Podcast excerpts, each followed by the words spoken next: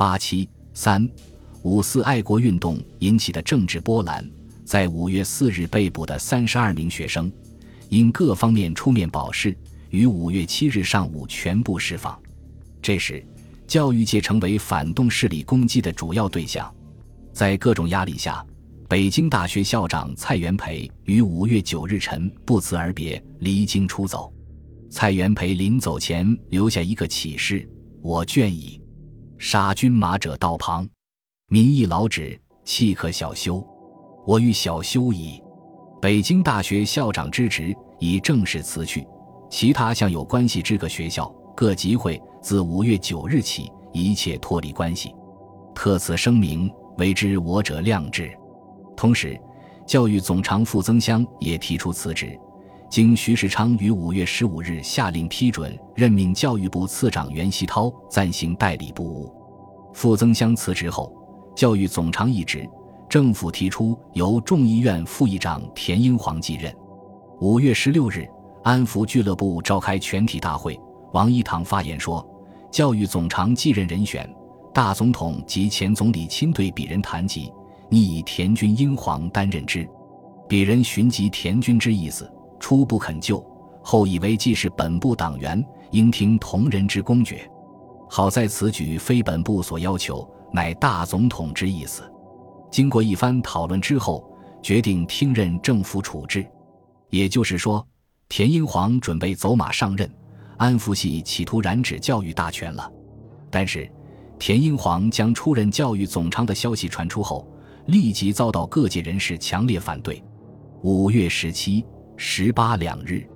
北京中等以上学生联合会连续召集会议，决定向政府提出挽留蔡元培、傅增湘等要求，如不获准，则于19日举行总罢课。19日，总罢课开始了，学联发表了罢课宣言和上大总统书，要求拒签对德合约，承办曹、陆、张。同时指出，教育总长傅公、大学校长蔡公学问道德中外推重，近来教育界有发黄振礼之气，皆分二公之次，而傅公则无端免职，蔡公则被迫援引，以致各校校长连篇辞职。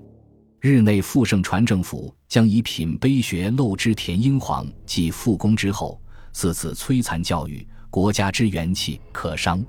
张謇也通电谴责说，报载将有安福派继承教育之说。安福何派？派有何人？江海野人，无暇闻此。唯闻前此出钱收买议员，及此派人，则扫荡国人之廉耻者，此派人也；山坡政争之酷毒者，亦此派人也。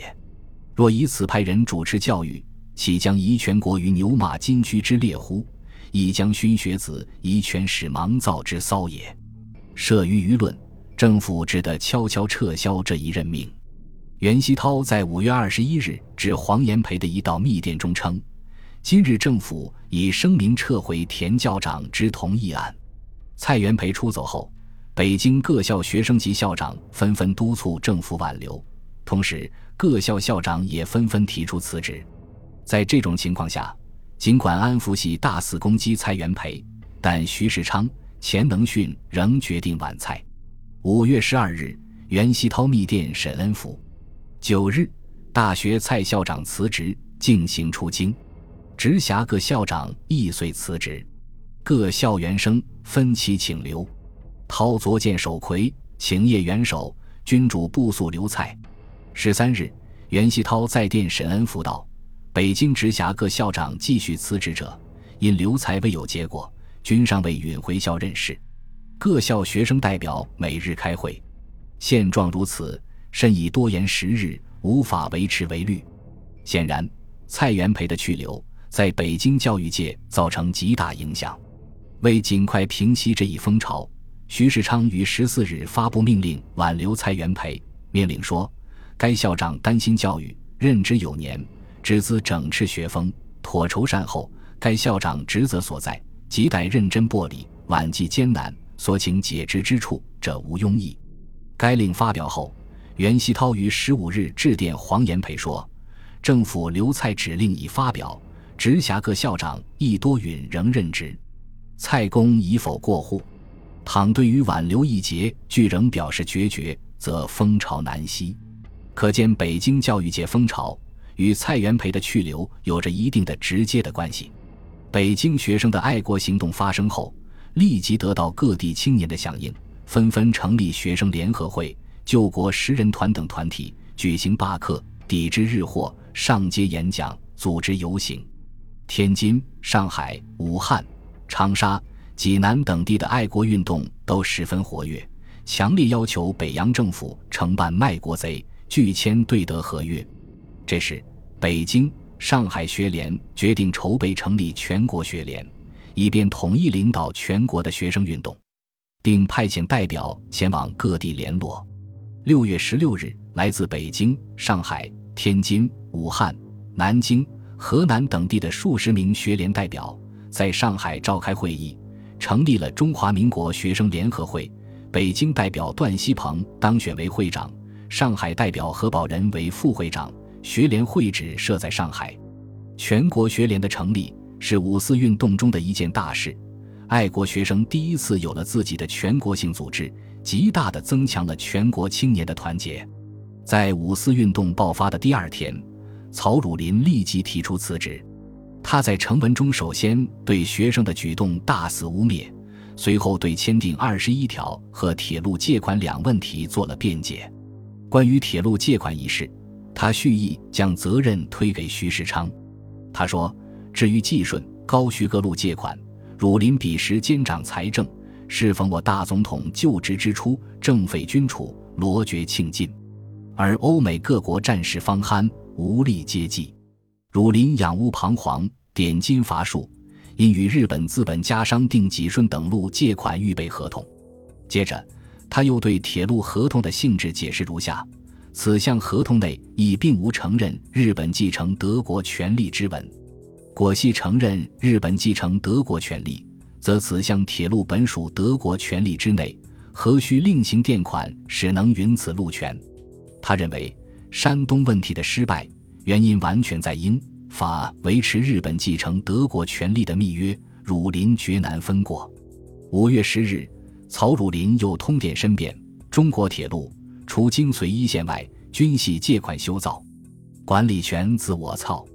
该项合同、只顺济、高徐铁路合同已与现在已成借款各路合同性质相同，并无承认日本继承德国权利之文。他继而又说，近年财政困难，借款为国家不能免之事实，而外交借款久为重实所归，汝霖所自信者，历来经手借款均无丝毫回扣，不特先例所无，切恐后来借款未必有此优点。为此，他申辩道，名誉为第二生命，唯是他人嫁祸，重污卖国，实难忍受。最后他表示，指青年学生不明事实，不辨是非，血气未定，受人煽惑，意越常轨，其行为虽触犯国法，其心计亦自可悯。所望嗣后主持教育者，补偏就弊，尽心其有，不致以学生为党派私人公政争之用。则汝霖今日虽因误会而牺牲身家，张公时因误会而己逼于死，对于青年诸生，尤为厚望于将来也。曹汝霖把学生运动认作是党派政争所引起，他所说的党派是指研究系。曹在其晚年所写的回忆录中，仍然坚持认为五四学潮是研究系挑动起来的。5月9日，币制局总裁陆宗舆提出辞职，在辞呈中解释了签订21条的经过，认为在当时的情况下，能够撤销第5号条件，既保持了和平，又比我国权得以保全。反之，但若使臣只知意气而战火顿开，亦或听其要求而国权尽丧，则今日何会有无列席之资格，已属疑问。接着，他同曹汝霖一样，将攻击矛头直指研究系。他说，至于币制总裁任内为板谷顾问一案关系日人，但板谷系汪大燮上年赴日为专使时所面请，而又为梁启超财政总长任内所约定，论以亲日资格，汪、梁为优，而陆、曹昧日头衔，日人方面或恐未愿容许也。而后陆宗舆又在另一词成中辩白说，况自通海数十年来，凡当外交之冲者，几系为众矢之的，其间经历不得已之情形，非至时过境迁，事实见著，则功罪无有二分。他同样认为五四学潮是党争的结果，说什么始则有党争以引中外力，终则因外力以颠覆国家，以明爱国，实为祸国，以此救亡，实为速亡，朝鲜覆辙，痛史俱载。张宗祥于6月初提出辞职，并在后来撰写的《东京之3年》书稿中为自己做了辩护。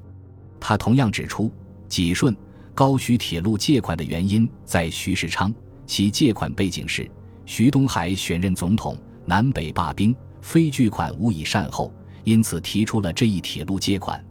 中国当局原先考虑到，这2条铁路已于民国3年与德国订立了借款条约，日本占领青岛后，政府深恐日本有继承德国权力的意思，因此始终不与日本交涉。自中国对德宣战后，中德间一切条约均废除，这2条铁路与德国已无关系，因而才与日本商谈2铁路借款问题。他认为，在中国方面，不过昔日借自德国者，今日借自日本，从新订立合同，与承继德人权力无涉。本集播放完毕，感谢您的收听，喜欢请订阅加关注，主页有更多精彩内容。